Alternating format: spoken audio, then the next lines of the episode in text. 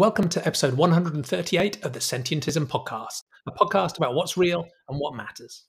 The Sentientism worldview answers those two deep questions by committing to evidence, reason, and compassion for all sentient beings. In this episode, I speak with Paige Parsons-Roach. Paige is Communications Director for the global streaming platform Unchained T V.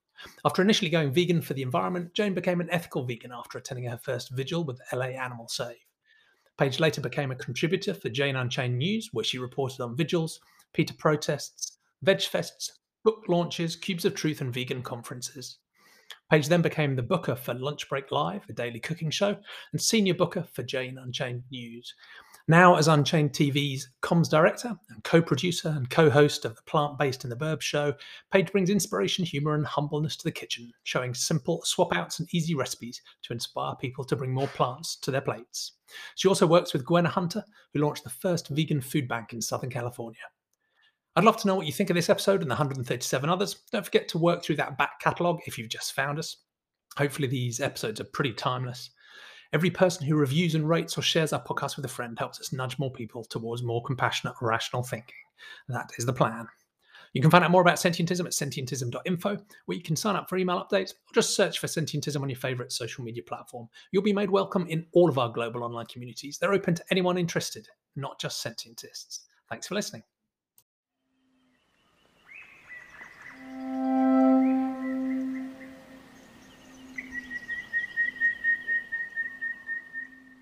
Good morning, Paige. How are you? I'm doing great. How are you doing, James? Very good, very good. It's great to span the time zones from what's almost a completely dark four o'clock London over to L A, where you're facing the new day. So, but and it's great to have a proper conversation because we've swapped messages before, emails and Facebook messengers, but it's the first time we've actually talked sort of face to face, albeit over the Zoom. Face to face. Yeah. Yeah. Yeah. Exactly. We've got used to this in the last couple of years, so it feels like the new normal now. And um, and we have quite a few connections with previous guests already. So, you know, uh, Carol Raphael Davis, who was my first and second ever guest. She was the woman who, in the gentlest possible way, bullied me into starting this YouTube and podcast series in the first place. You helped me queue up the conversation with Jane Velez Mitchell way back in episode forty-six. Um, and you suggested Doctor Sailesh Rao as well, who was my guest in um, episode eighty-two. So it's brilliant to get the chance to talk to you. I'm not sure which number you're going to be, but somewhere in the late one thirties, I think. But it's brilliant to talk to you. Um, and as you all know already, um, this is a series of conversations about what I think was the two deepest philosophical questions. What's real? How should we understand reality? And what and who matters? Questions of uh, epistemology and ethics. And I have an obvious bias because I'm trying to popularize and develop this really pluralistic worldview called sentientism, which I summarize as evidence, reason, and compassion for all sentient beings. So it suggests a naturalistic approach to understanding the world, and it suggests that when it comes to who gets our compassion, it should be all sentient beings, every being that can suffer and flourish in particular. Uh, but I'm talking to people in these conversations who disagree or maybe agree with different parts of that worldview. So it'll be great to understand your own story and where you've got to now. And now I'm going to shut up and let you introduce yourself for people who don't know you already. I appreciate that. Thank you so much. Well, I'm the communications director with Unchained T V, and we're a streaming platform global. You can get it, you know, all over. You just just basically go to unchained t v dot com, and uh, also work with the acquisitions of uh, content. We have great content, documentaries and uh, music videos, cooking shows, and everything that somebody who's looking for free content, who anybody who's looking for free content, and that is the number one searched word is free. So when they're looking for free content, um, they just want to dive into something, they're going to lay into Unchained T V and then, you know, find all kinds of information that maybe they didn't know before, that maybe is on the mainstream, but most of it isn't. So it's information that's available um, for at people's fingertips, which is really great. It's a newly launched, but we're over a million views globally. And p- people are watching it in places like Estonia and places where they can't get other content, which is really cool, getting this message out there. So yeah. um, that's one of the, the things that I work with. And I'm also working with Gwenna Hunter, who's just recently launched the vegan, the first brick and mortar vegan food bank in the nation. Um, and she's the first Black woman to have launched one. And she's also bringing food insecurity uh, or security to universities in the uh, California area. So those are some of the projects I'm working with. I also um, help support the communications and the production of Climate Healers, uh, what we call V COP now, Vegans Convergence of the People. And it's coming together uh, a quarterly, um, and we have conversations about how to have a vegan world by twenty twenty-six, Doctor Sailesh Rao's Pinky Promise with his granddaughter. So those are really kind of the three main projects. I also have two children. Um, they're grown, but you know what that's like. They're in their twenties. They're still in university here. Um, and yes, those are some of the things I'm working on. Brilliant. Thank you. So sort of global digital stuff, and then also some really practical on the ground uh, work too. And a couple of kids. It sounds like a bit crazily busy life. I don't know how you, you do know, it all. I always forget to promote my own project too, my very own, which is called Plant Based in the Burbs, and it's a cooking show, and it's actually available on Unchained T V. So I do have to say, watch Plant Based in the Burbs, and it's a fun cooking show with my partner Sherry Cherie, and we just basically show how easy it is to bring plants on your plate. Yeah, and awesome. It's a very simple way. And people should definitely come to you rather than me for cooking advice, because I just had a cold can of baked beans for lunch. So it was nutritious and healthy and plant-based, but it's probably not going to set people's gastronomic um, senses alight. But yeah, so go go to you, not to me, for that. Uh, thank you. And you've in, in the work you've done, you've seen so many different types of advocacy and activism as well. I'm going to, that's fascinating. In our final question about the future, I'd love to get your views on, you know, these all these different ways of pushing us towards a better world. But before we get to those, let's let's dig into some of these these fundamental philosophical questions. So the first question I'd like to ask is, what's real?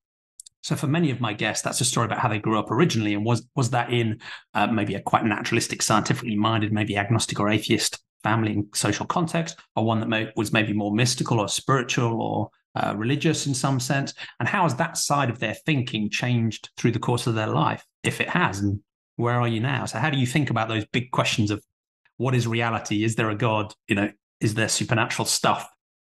Yes. Well, I appreciate that question. And I want to, I feel like uh, having reviewed these questions, I, I want to start with something that I did in my twenties. I did a workshop, and it was about paradigm shifting. It was about thinking about what is real, what, how do we come to know our world from the beginning? Mm. And conversation languaging. And um, so what I mean by that is, when you think about, we we have come, we are human beings, and we came through knowing ourselves through language and the agreement on certain things about language. And so when you think about it, in, in American English language, we've agreed on certain words, apple being apple, um, pear being pear, you know, running is running, um, sentience is sentience, humane is humane, inhumane is inhumane. So when I think about, before I was in my twenties and I did this workshop about paradigm shifting and learning that what is real is what you say is real, in a sense of what you've learned from your background, from what all the experiences, and then the conversation by which that you create for yourself about what is real.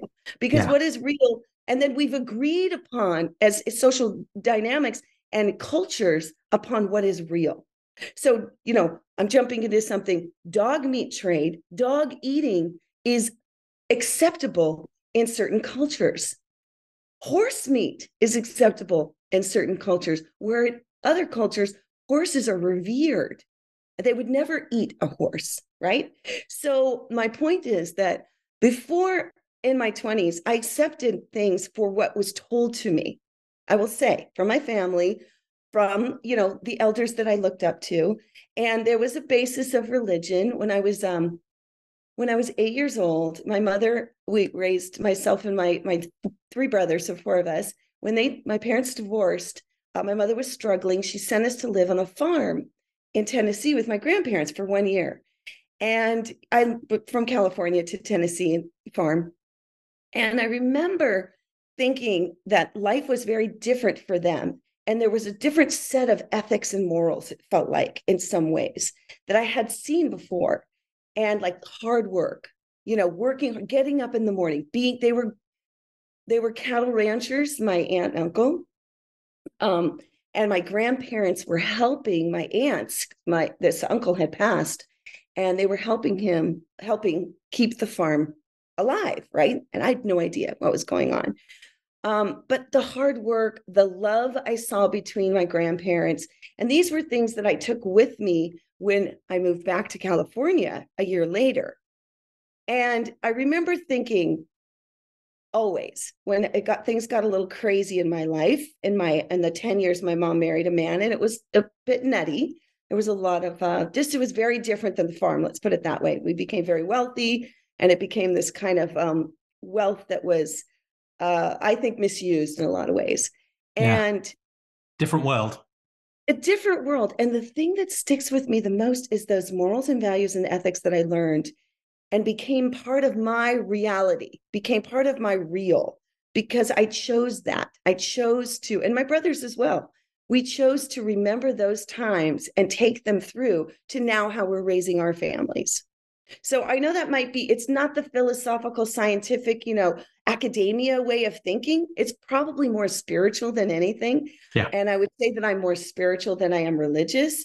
Um, yet it's given me a framework to look at everything like as an animal activist now. When I when people say to me, but I only eat humane meat, I think, okay, but let's talk about that. Because is it humane for you? You you're you actually feel it's acceptable for you because you there's a, a, a, a group dynamic, there's a group acceptance that the way in which that animal is killed is humane. And yeah. I looked this up, you know, this is back in the eighteen hundreds in the U K where humane was created. And, and there was probably people who felt the sentience of animals fighting against the farmers and saying, okay, let's come to an agreement. And now we're living inside of these. And now animal activists are, are going around doing, you know, out on boots on the street, and, and, you know, lobbyists are lobbying for change. Lawyers are presenting, you know, cases for the sentience of animals around the world. And we, so some people decided that it was agreeable that just a, or halal, you know, all the different cultural ways in which animals are killed in a humane way so that people could feel comfortable eating these animals. Yeah. And I find it fascinating because it's understandable in a way, just because of how we've evolved and what we are as humans, that that that those labels we put on things and the language we agree and the social norms we agree implicitly or explicitly um, are very important to us and central to us in a way, you know, this sort of should be, right? For us to cooperate and work together and communicate, they have to be important. But it is really easy to forget that they're not actually reality, right? They're, they're things we have constructed to put labels on. Now, at the same time, that doesn't mean they're not important, but I think it does mean that we have to remind ourselves that these are labels, this is language, these are things we're using to describe and to imperfectly understand things, but they are not, they should not be set adrift from reality, because if they're set adrift, we can end up doing terrible things or believing things that are wrong, or even just having arbitrary views about things that have no connection in the real world, which often has negative effects as well. So find they're important, find they're central, we need them to communicate, but they have to be tethered to actual reality in some way. I, um, so I think it's a really useful perspective to do what you do and like take a step back and look at those labels and think, hmm, what, why was it described that way? Why did, why did it come to be agreed that way? Whose purposes was that addressing? And is it really tethered to reality or not? Yeah, it's interesting. Exactly. And and I, I, I agree with you in that we have come up with these social norms and have so that we can interact with one another, so that we can have agreements, so that we can, um, you know, so, socially. Let's just face it, though. In the past couple of years, things have been like blown up. And I think people have are starting to look at what is real. What have we decided? Who aren't the um, people that we're going to trust in? Mm. Who are we believing? And really taking some power back in ourselves and our communities and with our families and saying, what, how do we want this, the future to be? A lot of systems are breaking down in a good way. And yeah. I mean, well, some are breaking down, not in such a good way, like here in the United States, but actually at the same time, it is good that things are breaking up. I think it's been an upheaval that we need to look at things and say, is this how we want to continue? Like, for instance, with our climate crisis, you know, COP twenty-seven just happened. And what's happening? What, what changes are actually going to be made versus, you know, all the same kind of posturing and yeah. optics to look like, you know, the greenwashing things that are going on. So it's important that we continue to break these conversations up and these this languaging up and look at what yeah. this yeah exactly who is this serving, and is it really serving us as human beings as as it is an evolution to evolve? Yeah, and I think breaking those concepts up and reevaluating them, if you like, checking back in with reality is absolutely centrally important. And the climate issue is a great example where we have to, you know, hold on. Let's check we're really understanding what's going on here and not just drift off into a di- direction. But I think there is a danger because some people will look at these sort of ossified language and labels and ways of thinking and say, look, they're, they're fixed, they're, they're broken, they're disconnected with reality, they might cause harm. So let's break them, right? And I think I would agree, let's break them and challenge them. But they break them in a way that then actually disconnects them even further from reality. So they might go into a sort of relativistic place where which says, look, we should be able to just come up with terms and language and agreements and social norms arbitrarily based on the dynamics of our own group, where I'm like, well, uh, you know, I think you've you've gone from one problem, which is a sort of ossified way of understanding that doesn't connect with reality. You've broken that up. But then if you're disconnecting it from reality, it's just as arbitrary. So I don't like this idea of, look, we, we've misunderstood. So let's give up on meaning and let's give up on reality completely. Right? That's, to me, that's almost the opposite mistake. And there is some middle ground of, you know, keeping the flexibility, but checking back in with reality to reevaluate rather than just throw it all up in the air and make shit up. That's irresponsible. That's irresponsible. Yeah. We need to work together. We need to find people who are able to make these kinds of system changes. Like in America, we're, we've got a farm bill coming up. So there are lobbyists, there are vegan lobbyists who are out there moving to D C to lobby on, because otherwise things are going to be stuck in place. I think it's twenty-three years, and it's going to be erring on the side of subsidies for meat, dairy, and eggs again. And it's going to keep those systems in place rather yeah. than supporting the change for the plant-based, you know, future. And uh, they're doubling down hard on the media too. Yeah. Oh, you see the way that they're... you know, flipping things around. And that's, that's my um, forte, I would say, is yeah. the communications. Um, yeah. And so that's, you know, henceforth, working with Unchained T V is bringing the information out to the masses is the best way I found is for activism. Yeah. You know? Yeah. Yeah, I agree. And I, and I think you've also illustrated a bunch of different cases there where that reminds us that epistemology and how we know things isn't just some sort of useful intellectual exercise. It actually has a bearing on our ethics and our mistakes and the good and the bad we do, right? I mean, that's partly why it's sometimes hard to structure these conversations, because we get into ethical topics straight away, even while we're trying to talk about epistemology. But I agree, right? It's not enough just to have, you know, compassionate ethics. You also need to have a decent, realistic, accurate understanding of the world. Otherwise, you can make terrible mistakes. And what often strikes me is that if someone's got a broken epistemology, right, they've, they're just wrong about reality, that can lead into terrible ethics. But also if someone's got terrible ethics, as I would argue the lobbyists supporting animal agriculture do, they can break and warp epistemology to serve their own ends, right, because they want to continue doing what they're, what they're doing. The actual facts aren't convenient. Let's spread some fabrications, frankly, or warping or gaslighting or distortions of the truth or mis and disinformation. So I do think these two fields of, you know, what's real and what matters are intimately tied together. Um, but I do want to just come back to the, I guess, the canonical question about the natural and the supernatural. So you talked about there was a religious context when you were growing up, and you describe yourself as spiritual now.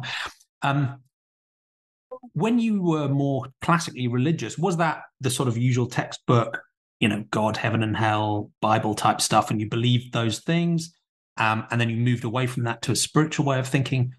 Or was the religious thinking never something you really took seriously, and then you drifted into a spiritual way? What was that journey like from a sort of more classical religious way of thinking to what you now describe as spiritual? Well, um, I don't recall before the farm going to any kind of a church setting. So yeah. the farm, the aunt, uh, Aunt Clara was a Sunday school teacher. And you know, pull out the Bible, just picture it in, you know, middle America. And there was, you know, the ruler was, you know, coming at you if you weren't minding your manners and yeah. minding, they, they they could use the ruler on your bottom in school. That was the thing. Um, so there was a sense of carrot and a literal stick. Yeah. Lit- literally. It was lit. So uh, for me, it was, there was a Bible and a ruler, and that, that ruled, and, you know, believe this, and being young, eight, nine, I, you know, believed it. And yeah. I would say once I hit middle school, I, I never really took it very seriously. I was searching, but I wasn't really searching. I just kind of took things at face value. I'll be honest. I was definitely a, just a kind of a sponge, an amoeba, kind of moving around, like kind of going with whatever the flow was, doing my sports and doing my thing and not really questioning much, and went into college sort of a little bit of philosophical things here and there, but pretty much buying into the American way and and the mindset of, I guess, Christianity, right? Yeah.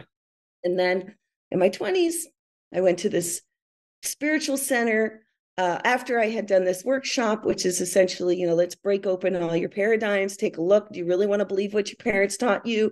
Does that really serve you? Does that empower you? You know, let's look at all of it. Does it, you know, if you're suffering, why are you suffering? Is it because you're making this story that you're suffering, or what kind of things can you move beyond that? That, that, so I would say it was like a spiritual break in, in belonging, but also connecting, but not really having any spiritual tones to it per se, but yeah. conversations. Right. And then I went to this wonderful place called Agape International Spiritual Truth, and Reverend Doctor Michael Beckwith. Many people maybe have watched the movie The, the Secret. He was in The Secret. He's world-renowned. Anyway, didn't really know him from anybody, but was invited and felt like, wow, looking around, this was a cross-section of all types of people and all religions. They called it trans-denominational, accepting of all. And what do we all have in common? Love. All religions have love in common. All religions have this connection to wanting to be connected. Um, and I, there were other things in there, uh, Howard Thurman and the, um, the book, I, it's not like a book, it's not like a dogma that you need to study and know, but Reverend Doctor Michael Beckwith is the person who started it thirty-six years ago. And this was for me thirty years ago. And I went, okay, this is, there was music. It felt like almost a, like a Baptist slash Buddhist experience. And I said, this really fits my heart. Yeah. This is accepting and welcoming of all.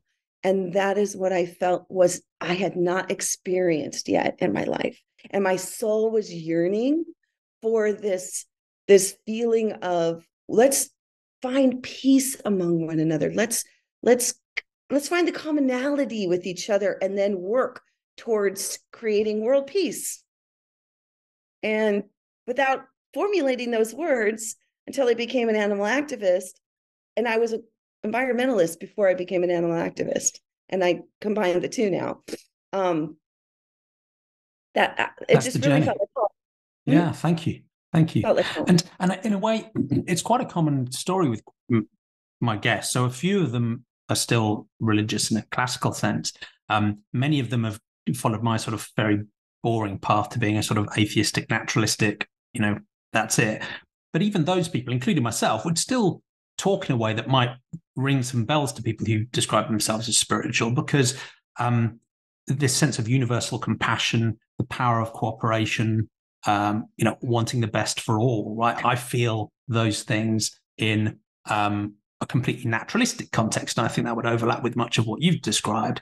And in the same way, even maybe the feelings that some people lead people towards a spiritual sense, I think I feel quite a few of those as well, you know, looking up at the starry sky and the sort of awe, understanding the thirteen point eight billion year history of the universe and just being mind blown at the complexity and the richness of everything around us, right? So in a way, I think even some of the emotional resonances can be quite similar between a naturalistic person, you know, totally naturalistic person like me and someone with a more spiritual feeling. And we maybe just use slightly different words to describe it. But then there are different, but there are many people who've moved away from a traditionally religious worldview and have taken more your path, where they've said, look, I'm going to strip away the institutional frankly dead weight of many religions, you know, the the traditional, extremely conservative, backward-looking ethical structures that were written down by powerful men tens or hundreds or thousands of years ago. But what I am going to keep is this sense of something transcendent, something with purpose, something with meaning. And maybe there is something beyond the natural world that we don't understand that could still have some teleological relevance to, you know, why we're here and what we're doing.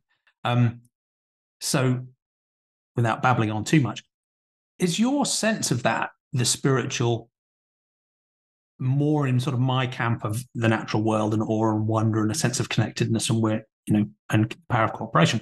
Or is there something supernatural to that where you do have a sense of the transcendent and uh, something that's a little bit more mystical or magical? Or I don't want to push you too hard on this, but I'm interested. I, I find it fascinating. Because I actually feel like it's a combination. And yeah. maybe it hasn't even been put into a terminology just yet. Yeah. Because I really do relate both of those that you're saying, feel like that's exactly how I feel. So when yeah. you're speaking about it, like, yes, and yes. So let's, and again, remember, naturalist, we created that terminology so that we could agree upon that these are things that we agree upon. Yeah. And so th- then we can feel like we, well, it's a sense of belonging for us, you know, and I, I, I, I mean, animal activist. I feel like I belong in part of a group that is working towards animal liberation yeah. and human liberation, you know, for, for, at least for me, it's for all, it's for all liberation, you know? Yeah. So I, I, I think it's a combination. Yeah. Thank you. No, that's great. That's great. So one of the other things I find interesting here before we move off this epistemology question is, I, I think there are many of those sort of more modern spiritual movements, and I don't, you know, I don't know the details of The Secret, but I have a rough idea of what it's about, um, and some of the movements around that. I think there's a there's there's a lot of good there because it is about com- universal compassion and world peace and coming together as a community and, you know, sharing this sense of awe. Um, but some of those communities also end up in some quite difficult places. So there can be movements which are so focused on you, um, you know, manifesting your own future, that can lead to an implication that if bad things happen to you, ultimately it's your fault. Um, so there can be some interesting dynamics around some of these groups and these worldviews that in a positive way bring everything back to you, but then sort of leave you on your own if things don't work out right because you haven't manifested right, you haven't done the yoga right, you haven't got the right set of crystals or whatever it is, right? So, so there's a set of risks there. Um, and I guess there's also a set of risks that absolutely apply in traditional religions too, where some of these groups can end up being, you know, high control. You can have charismatic leaders. You can leave, you know, the spiritual thinking can leave enough space for people to insert sort of coercive norms or dangerous beliefs, and you can move into sort of cultishness and so on. So I guess this is good and bad, as there is in every field. But I guess there's two questions. One, do you ever see any of that stuff? Uh, that's concerned you, any red flags gone up? And two, how do you think we can guard against that risk, that we can keep the the positive aspects of those types of, those ways of thinking, and but just watch out for the problems? Well, I think, hmm, let me feel into this because I'm going to feel into it. My dog yeah. is um, very excited. It's windy here and she's right here underneath me. So if you see me wagging my, you know, I'm petting my dog to calm her down. You, you may um, have heard you may have heard Luna out the back as well. She tends to, she tends to bark when she really agrees with what my guests say. So she's been okay. enthusi- enthusiastically supporting you. Well, ta- Taffy's in on the conversation. Um, I haven't seen any of that yet with with Agape personally, but yeah. what I will say is I hear what you're saying, and I, I think it circles back to responsibility. Mm. I think if we put so much energy that somebody else has the answer, rather than do the work for ourselves and to accept responsibility for our lives. And I really do believe there is a lot of, it's somebody else's fault out there. And I think that yeah. if we take personal responsibility, we can socially change, you know, as a group. If we stop blaming others and look to see how we are at the matter of it. So if we're saying, I'm going to manifest a, you know, winning the lottery and then I don't, who's to fault for that?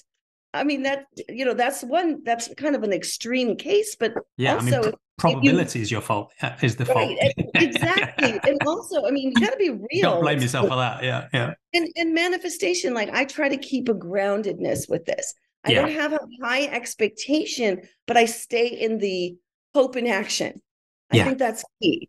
Because yeah. you, just, you just hope with intention, and then you're, you know, uh, you're you're putting too much responsibility on something else. You've got, I think people have got to stop, like I said, blaming others and really get into the action of how I can make a difference. Don't expect anyone else to do it.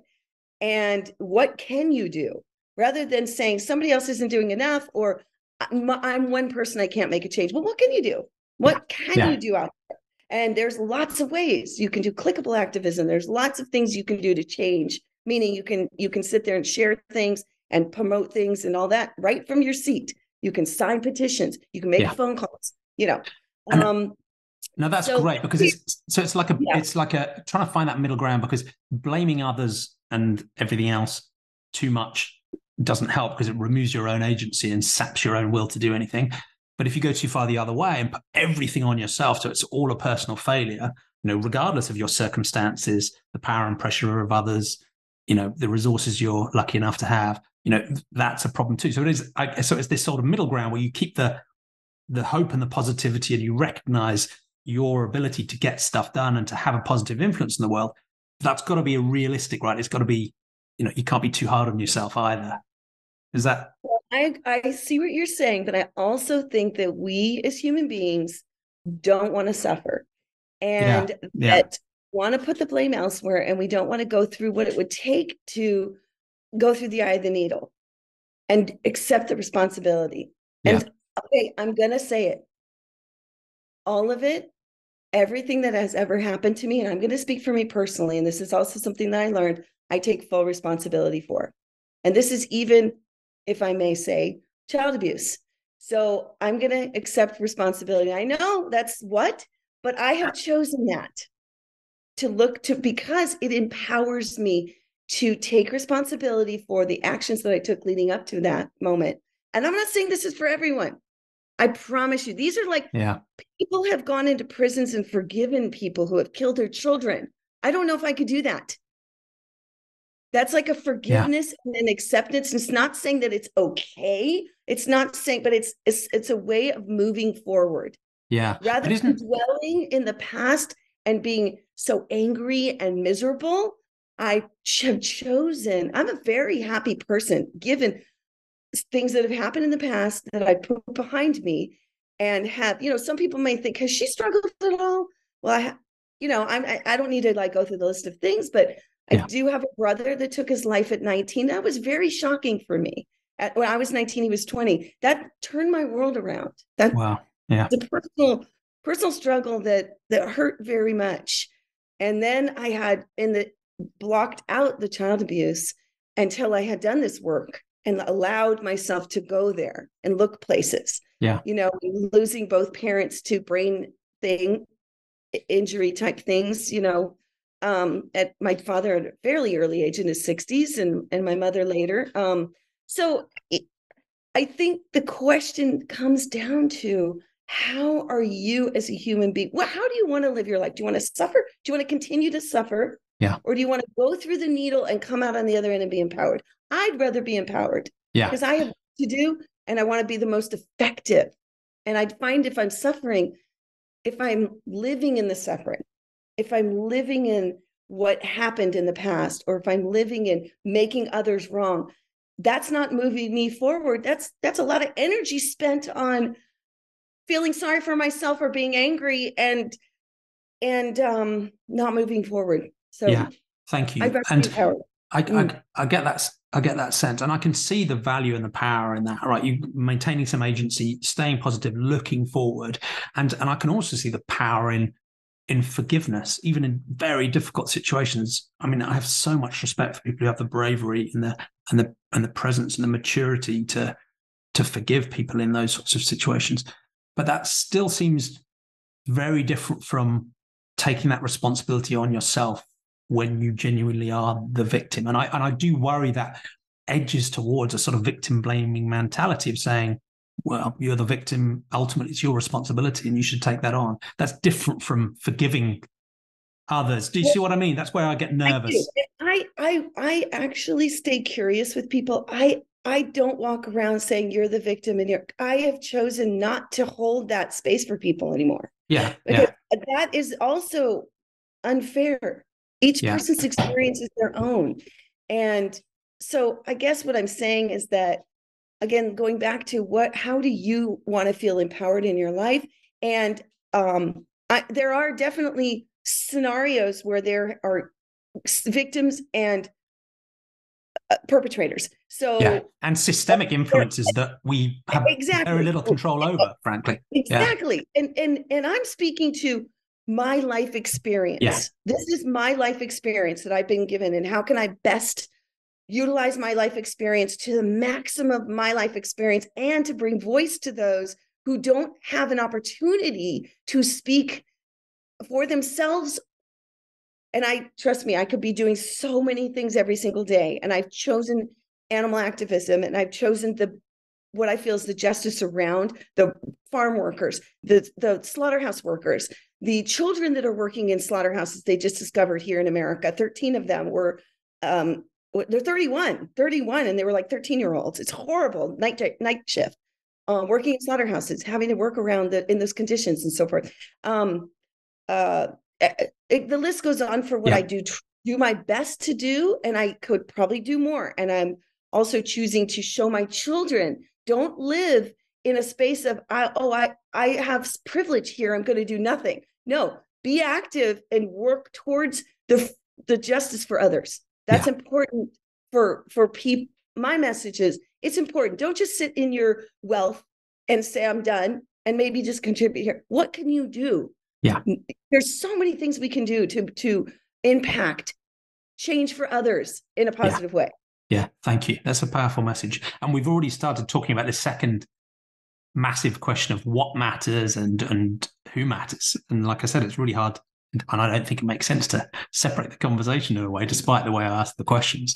Um, but you've already given lots of hints about how you might ask this question, answer this question about what's right and wrong and good and bad, um, and who matters. I mean, it's very clear that you care deeply about non-human animals, not just human animals. You've talked about justice.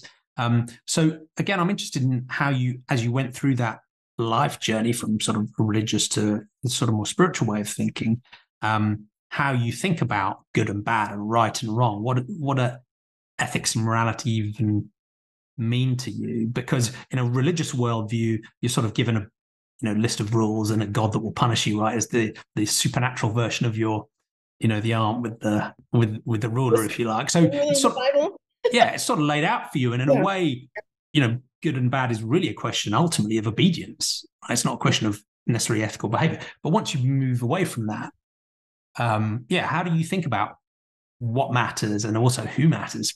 Mm, you know, it's when I think about it, one one real cornerstone is thou shall not kill. That's a cornerstone for me.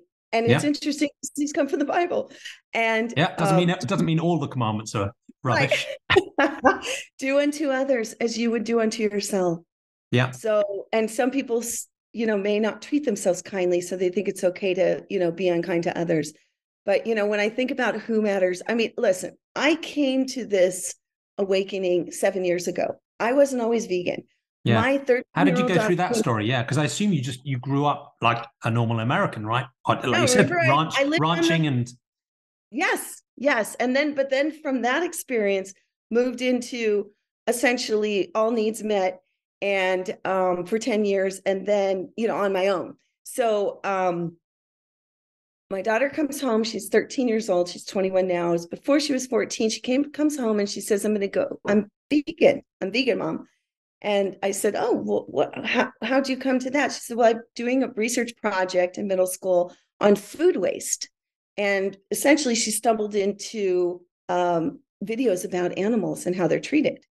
And She had, she was a self-chosen um, vegetarian at nine. And it's interesting. Wow. I didn't even know that until later, that she was, she would not eat any fish that we put on or any chicken or any, she, and, but she never said anything about it. She just was, She just chose that. She had an awareness that she wow. said, I'm no longer going to be eating animals at nine. And again, I just, I find it astounding because she tells me this later. So I start cooking things and learning, but I wasn't, um, it was inconvenient. And we Americans and many people, I would say, human beings look for convenience. We yeah. try to get into our comfort zone as much as we possibly can, I think. But it you sounds know, like we, you didn't. It, it sounds like you didn't have a sort of identity-based reaction to it. Like, we come from a ranching family. You know, are you oh, reject, no. rejecting? Was it was it was just the inconvenience thing? Was it or?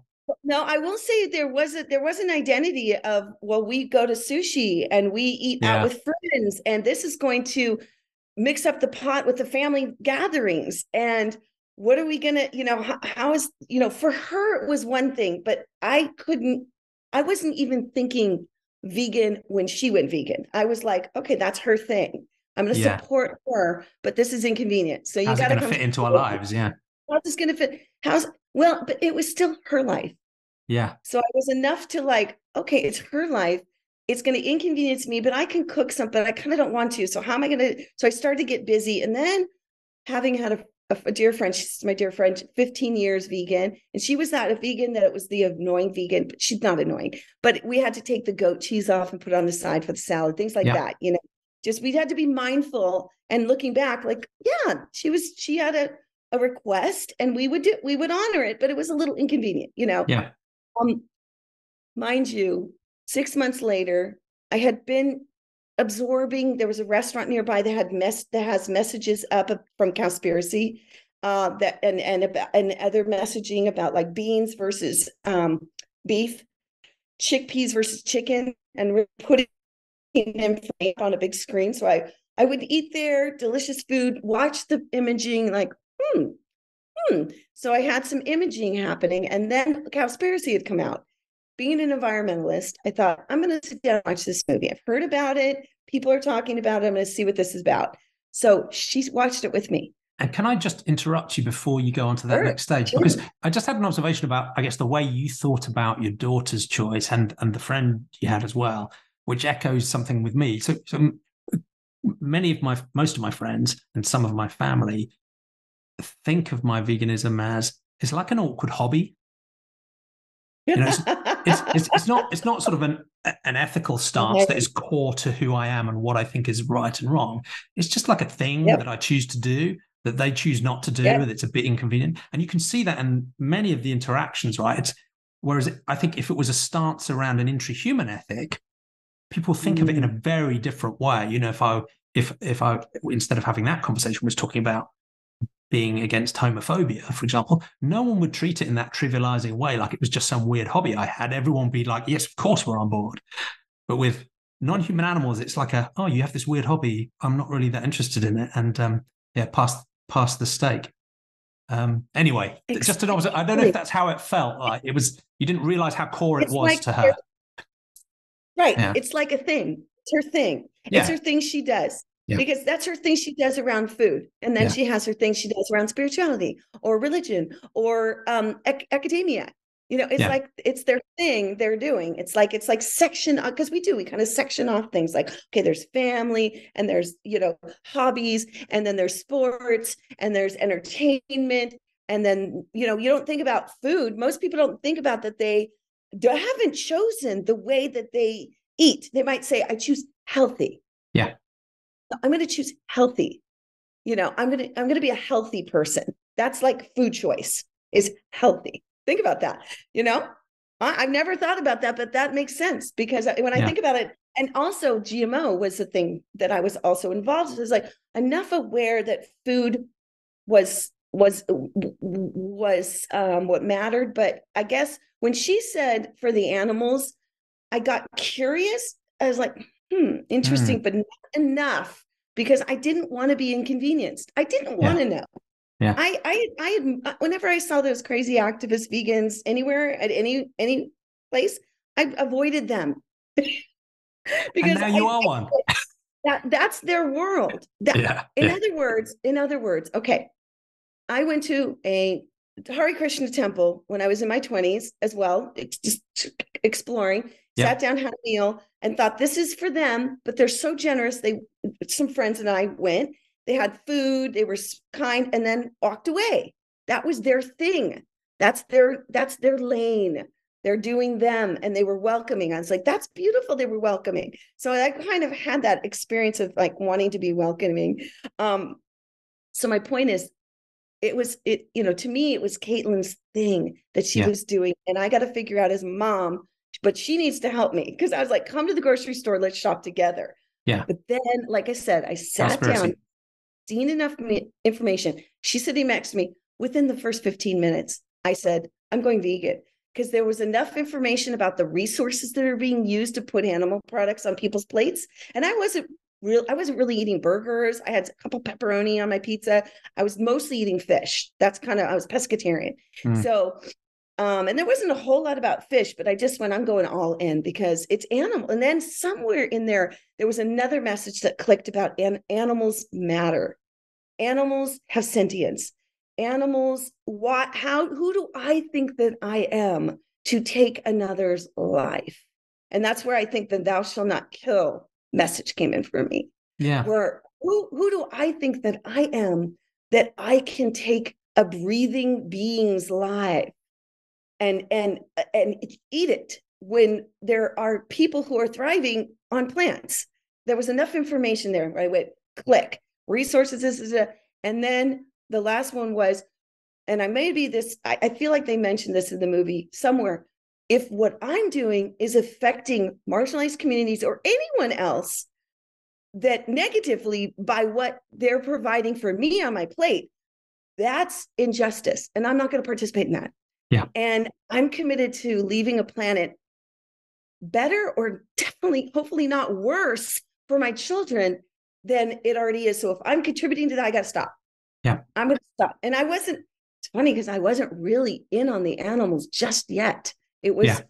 discovered the sentience of animals through the activism that I did, looking in pigs' eyes as they were on their way to slaughter, giving them water with the Save movement and other things that I've done over the seven years, you know, um, that I put myself in those situations because I thought, I've got to learn this. I don't know this. And watching Earthling Ed videos and, you know, learning like, what is going, is this really going on? Because the veil just kept lifting and lifting and layers and layers and onions peeling away. Like, I've been lied to all these years. What? It's amazing, oh isn't it? Gosh. It's so mind blowing when you look back on it and go, how did I think that was normal? How did I not know that mother cows are, it's milk comes from mother cows? How did I not know that? Being a mother who nursed both of my children. Yeah. I don't know this. It's just ice cream and cheese and yogurt, and they don't take the babies away. They let them nurse until they let them, at least that's what my thing, they, they must let them, and they got to move on because they're they've grown, they've weaned, because my son weaned himself. Like, he just one day goes, nope, done, let me have, you know, let's move on. My daughter was like, no, I'll hang out with you for two and a half years, you know, let's do this. And so I thought that's what must have happened with baby cows in my mind. That's what I justified. Yeah, but I couldn't get this. I had I had been so duped by all the messaging that I didn't connect. I'm going to own it.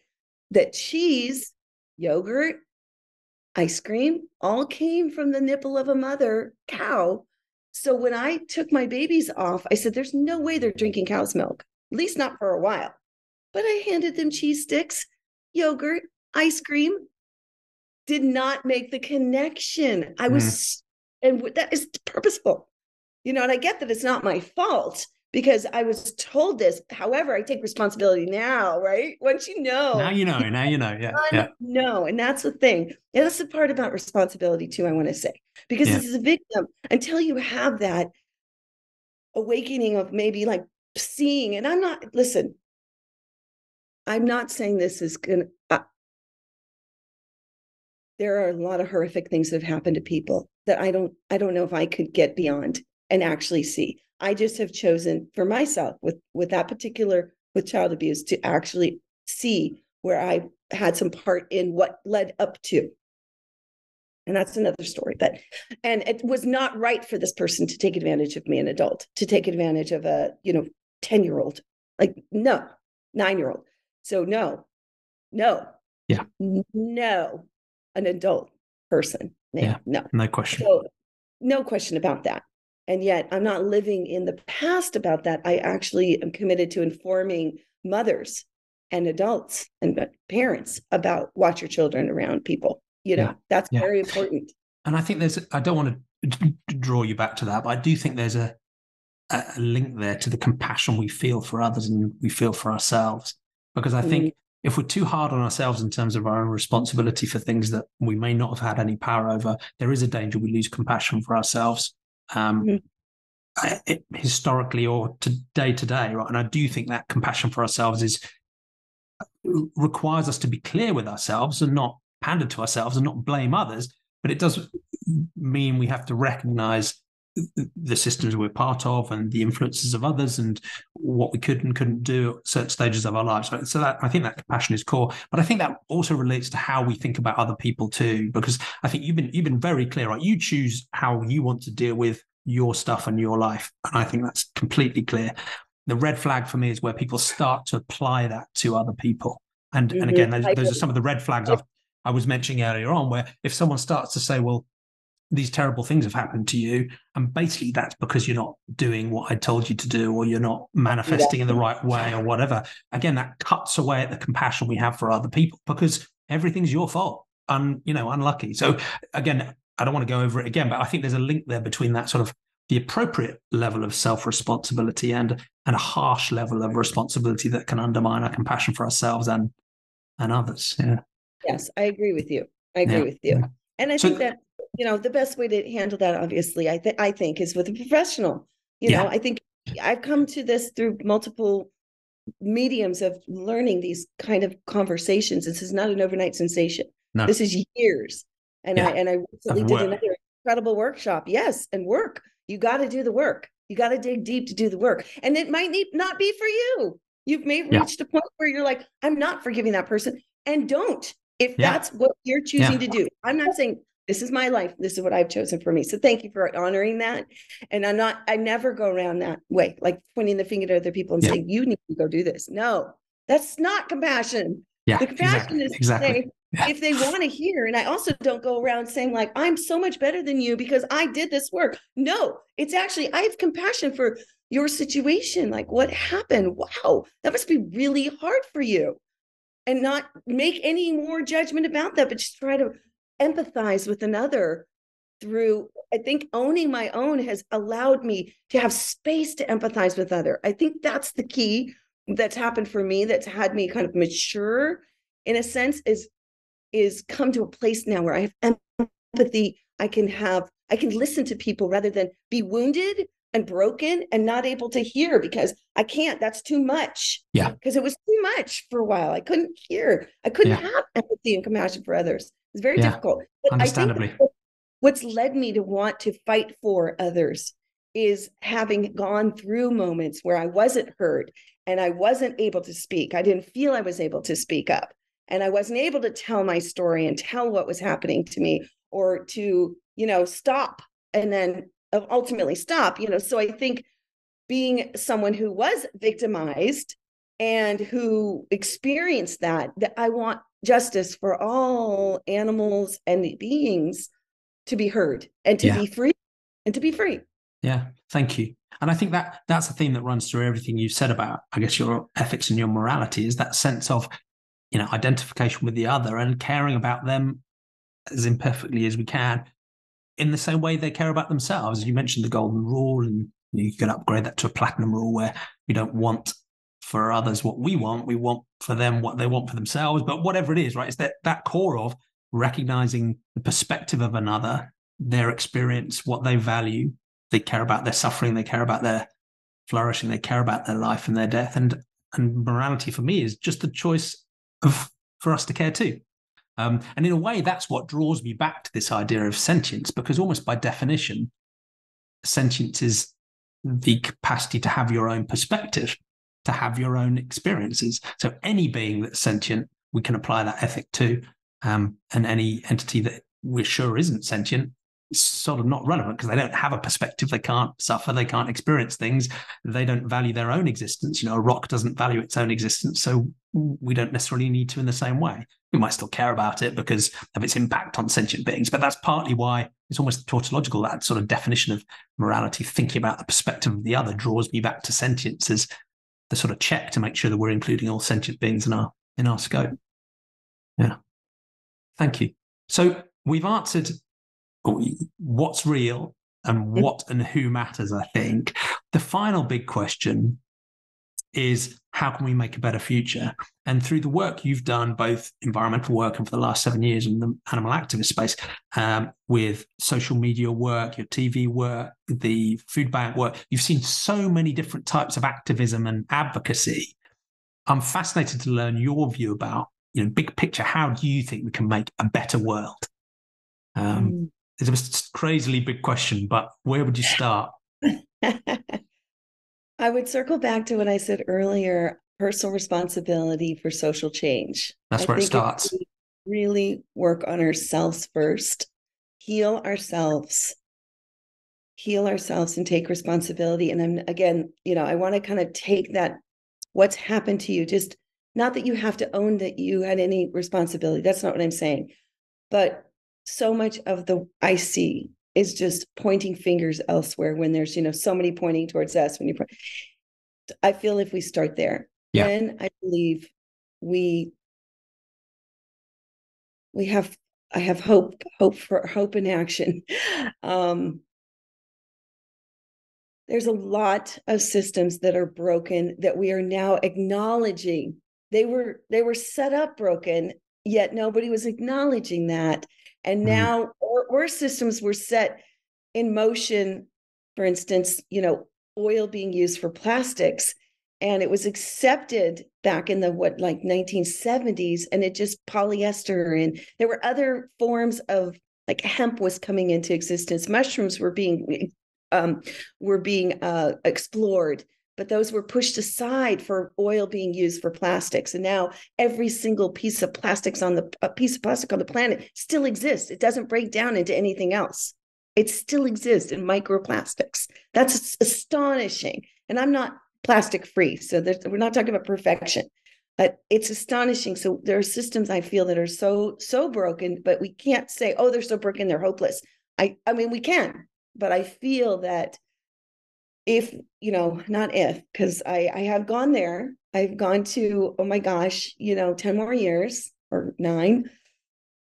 And that put me in a spot for about a few months. And then I thought, I've got to get in action. So, and work towards projects, because if we are burning up and, you know, like uh, David Attenborough, uh, the um, um, the Breaking Boundaries, the film Breaking Boundaries. If you haven't seen that yet, you know, there's what, nine is uh, break. There's nine boundaries.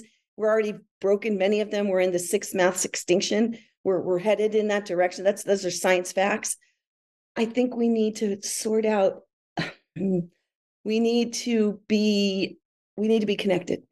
Yeah. So, and one of the things I'm kind of off the question, but I'm.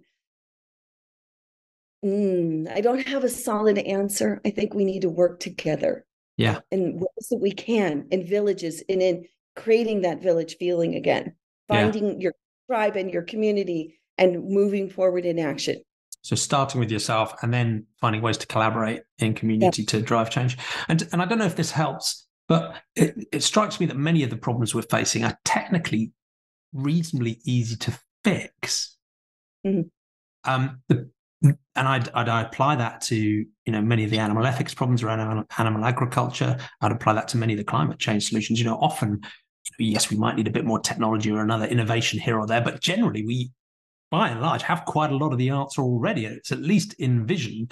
The real problem is um, systemic, institutional, and social inertia. You know, it's about lack of political will. It's about powerful social norms that we find hard to break. So it's more about, it strikes me that it's in many of these conversations, it's more about human psychology and human social norms and political lack of will than it is actually about, you know, what are we technically going to do? I mean, the, the, the food system is one obvious answer, right? And I don't want to paper over the challenges of making that transition happen. But plants are edible. And so we already have the answer, because you could use the existing, you could use half the existing agricultural land of the planet and make double the output. So there yes. is no problem in a sense, right? But the problem is the social norms and the transition. And the, so, so in that context, I guess persuading people and persuading groups and shifting institutional policies, you know, is really where the challenges are. From your experience, what do you think are the most productive ways of pulling those levers? So you, you're working with uh, T V and media and social media and food banks and various forms of activism. Do you have a sense of, you know, is it let's just try everything, or are there certain things where you're more hopeful um, that might drive things forward? Another another obvious example is the availability of, you know, alternatives in the climate space or the food space, for example, or um, law or politics or economics. You know, there are so many different levers we might choose to pull. Definitely lobbying, uh, yeah. in, in, in, in lobbying for a change in the systems with subsidies. I think that's yeah. one of the key things here in America, and I think around, you know, in the U K and around the world, li- literally changing the policies that come from the government, because there's money that we spend as tax tax money, and um, that most people don't realize, especially, you know, it, it just it's just what we do. And so where does that money go? We we just you know, we used to believe that we trusted the government, they were putting it in the right places. But now I think a lot of people are, what is happening? You know, but we're still paying because that's the system that's been put into place, right? Yeah, we're subsidizing so, the continuation of the problem we're complaining about, which exactly. is genuinely bizarre. It's genuinely yeah. bizarre, but I'm not a lobbyist. I don't, that's not my yeah. lane. But I'm going to support like the Agriculture Fairness Alliance, which is is the lobbying group that's the most active, that's going, you know, that I would say definitely put that in the bio, put it wherever. If you're in the United States or anywhere, you can sponsor, you can sponsor, you can put money towards lobbying on, got it, you got to be a voice in the government to make the change. So that's important. Yeah. Um, I would say, you know, here's the thing again. Mm, My activism isn't yours. So whatever you're good at, or you feel you could be good at, or you want to try, just get in there and start doing it. Because did I know what I was doing before I started working with Jane Velez Mitchell? No. Did have I been in like my own M B A, you know, my not M B A, but my own um, broadcasting um, graduate school? Yes. yes. Have I learned on, on the, the job? job? Yes. Have I made a ton of mistakes? Yes. In the last five years, have I had a lot of successes? Yes, I did. I do have social skills from an early age. No, I was on the phone making appointments at my father's, uh, my stepfather's doctor's office at a like ten, eleven. So I was able to, you know, know how to like communicate with people on the phone. So booking guests for Jane's shows has been something that I have been doing from the get-go, and booking guests on a cooking show, which was really fun, called Lunch Break Live, that we did for five years. It's on a little hiatus. So I knew those things. So I, that's what I first started out in. And then the rest just kind of evolved in all these different ways the past five years. Yeah. So I say start now. The what's the most effective? I do think I was just at the grocery store purchasing some things last night. I was astonished to see all the innovation of plant-based meats. Like th- there are brands I'd never heard of. There were like twenty different types of options for like yeah. different things. And I was astonished. It's moving so fast. That's important to keep innovating in the food space, coming up with things that taste delicious for plants. I think Um, that, so that's a pow- I think that's a powerful way. I think getting food on people's plate and getting healthy food is important. And then what I feel like Gwenna Hunter is doing with the Vegans of L A Food Bank is she's she's basically bringing food worthiness. Everyone is worthy of a healthy meal. So she is not giving bruised fruits and vegetables to people who are in need. These are folks who are most of them do have somewhere that they're living, um, but it's paycheck to paycheck down, you know, and food prices are skyrocketing. And so uh, the beauty of bringing a beautiful bouquet of kale and um, bok choy and um, bananas to folks, and they bring their grocery bag along and we we load it. Food worthiness. Everyone is is is deserving of a healthy meal. And yeah. most people don't know what that even means. because they think that the chicken's healthy. They don't realize the amount of antibiotics going in that. They they think that that piece of fish isn't full of microplastics or full of um, chemicals or, well, and then you go into the sentience of the animal. You're digesting, okay, in a spiritual way, you're digesting what happened for that animal. That animal yeah. does not want to die. I mean, if anybody out there has seen those videos where the lobster's trying to crawl, climb out, or the, the cows are, you know, breaking through fences here in America and taking off in the middle of the freeway, and pigs are jumping off slaughter trucks that are transporting them to slaughterhouses. That's because they have a will to live, you know? So I didn't think about any of this until I did. So that's the other thing. The day before I was vegan, I wasn't. So I keep that in mind. And I go into this yeah. thing called Clubhouse, and it's it's an audio app. And I hang out with the farmers from around the world, and they let me on stages to ask questions. And I'm very respectful. And I say, remember, I came from a cattle ranching family, didn't know it. But when that my brother's pet pig got so large that they sent it to somebody else's house to take care of it, that I put it together. That was the slaughterhouse to become bacon. He never eats ham, bacon, or any of that. He eats the other animals, but he won't eat pigs because that was his pet pig. Yeah. So made that the connection. Thing I want to say, the thing I want to say, I think some of these programs also, like Rowdy Girl Sanctuary is doing what's called the Ranchers Advocacy Program. Miyoko Shinner, Rancho, Rancho Compassion, is she has a a turning supporting dairy farmers to to have jobs in the nut milk and plant milk. Yeah. Okay. That's powerful. Providing jobs for people to transition out of the system in all systems. I think we need to f- sort those things out so that we're not just saying you you're out, we're in, and we win. No, let's have it so that we can all win and be healthy, thriving, contributing, community. Who? Nobody wants to be in a slaughterhouse working, slicing and dicing. Come on. The, the, the amount of what I've heard from the studies show that the amount of depression, suicide rates, alcoholism, spousal abuse that happens from those slaughterhouse workers that are providing food for people. Yeah. They don't realize it. They're just eating their burger, eating their chicken as well as, well as I was. Yeah. And so, I and I think and I think those ideas come together really beautifully, because ultimately we we need a transition, right? And it's got to be a systemic level transition. But that um, that just transition is going to be so much easier if we can provide good alternative, easy choices. And everyone thinks of the consumer choices. So as you said, you know, great, you've got a Beyond Burger on the shelf in the supermarket next to the uh, flesh. Um, so there's a consumer choice that is tasty and convenient and healthy, and ideally the kale even more than the Beyond Burger, right? So there's a there's a consumer choice there. You know, maybe even the idea of, like, we have universal basic income, an idea of universal food that is worthy, everyone is worthy of, and everybody can consume. But then, as you said, I think it's it really powerful to engage with the people who are embedded in that system, the farmers, the institutions, the supply chains, and provide them with better alternatives too, and and even for the politicians, right? Here's a better alternative. It ticks all your boxes. It works for you. Um, and that, that doesn't mean we have to undermine the sort of ethical clarity and drive and the imperative, because we see the horror of what this system is doing. But I think if you can provide all of the different stakeholders with a, a better alternative, frankly. The farmers here in America, for sure. Well, a lot of farmers, they're very prideful. And yeah. America was built on the farmers. So they, I've actually, we've even asked them, if you had a choice to just grow plants successfully and be subsidized and everything, would that be what you would do?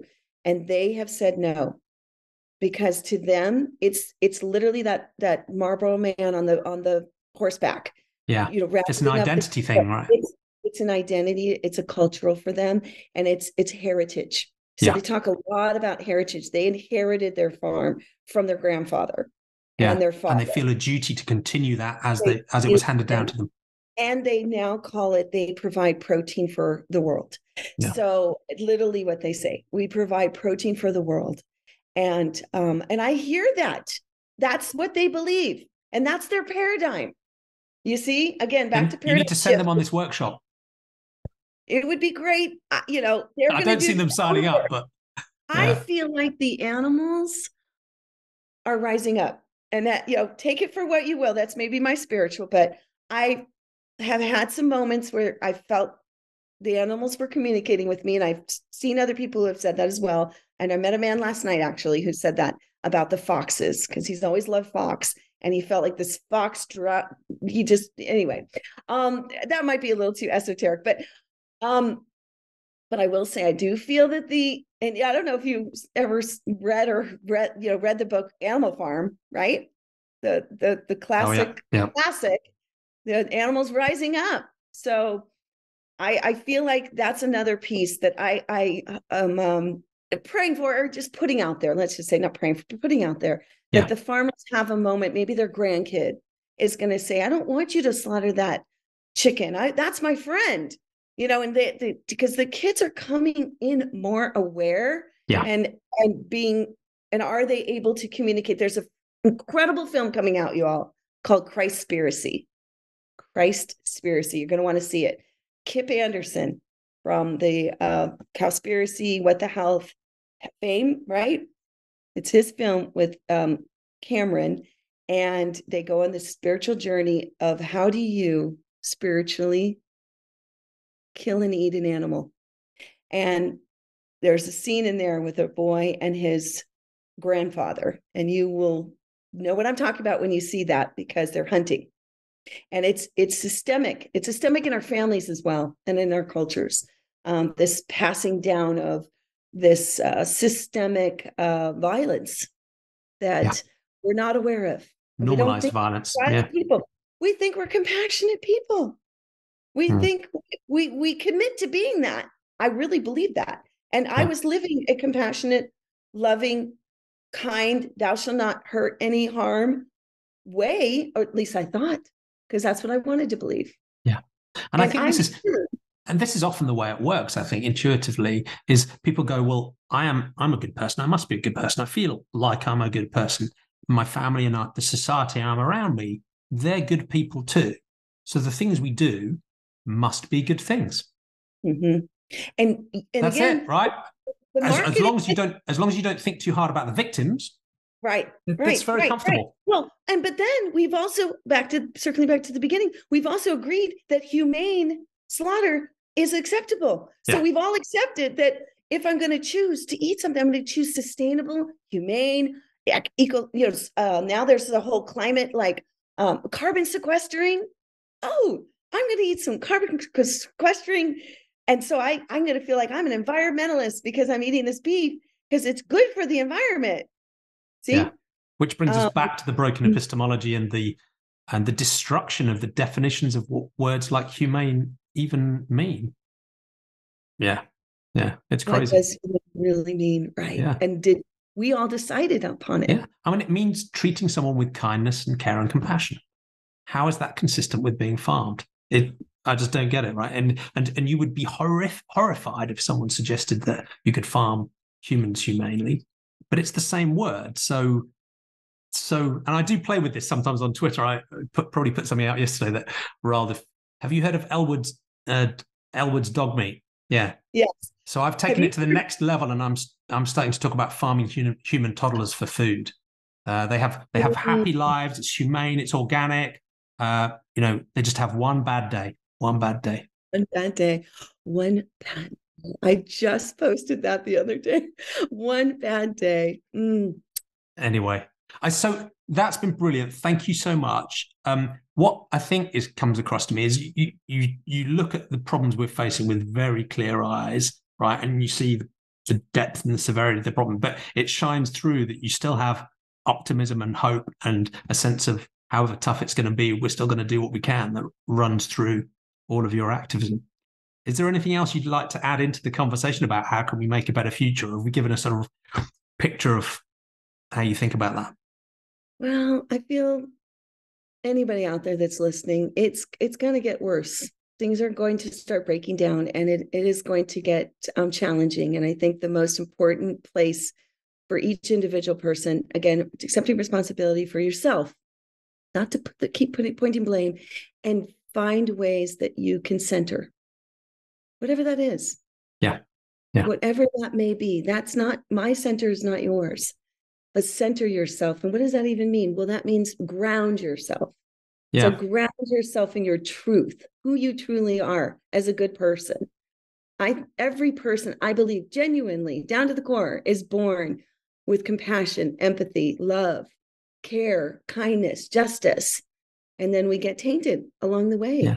We nearly and, all have that capacity, right? I mean, unless there's something deeply psychologically broken, and there's a couple of percent of people that are in that camp, but nearly everybody else has at least the raw material that we're talking about here of that sense of compassion and that willingness to cooperate and do good in the world. So well, that's a, a hopeful message to to finish on. What's the best way of people following you, learning more about your work? Uh, obviously, they need to download the Unchained T V app and watch it on the web. And if they're in L A, come and help out with the food bank and uh, yes. watch your cookery classes. What, where would you point people? I'll include all the links, of course. But okay, okay. So I'm Paige Parsons-Roach on all social media, LinkedIn, you know, all the different places, Facebook, Instagram, and then also Plant Based in the Burbs. And that's our cooking show, um, unchained t v dot com.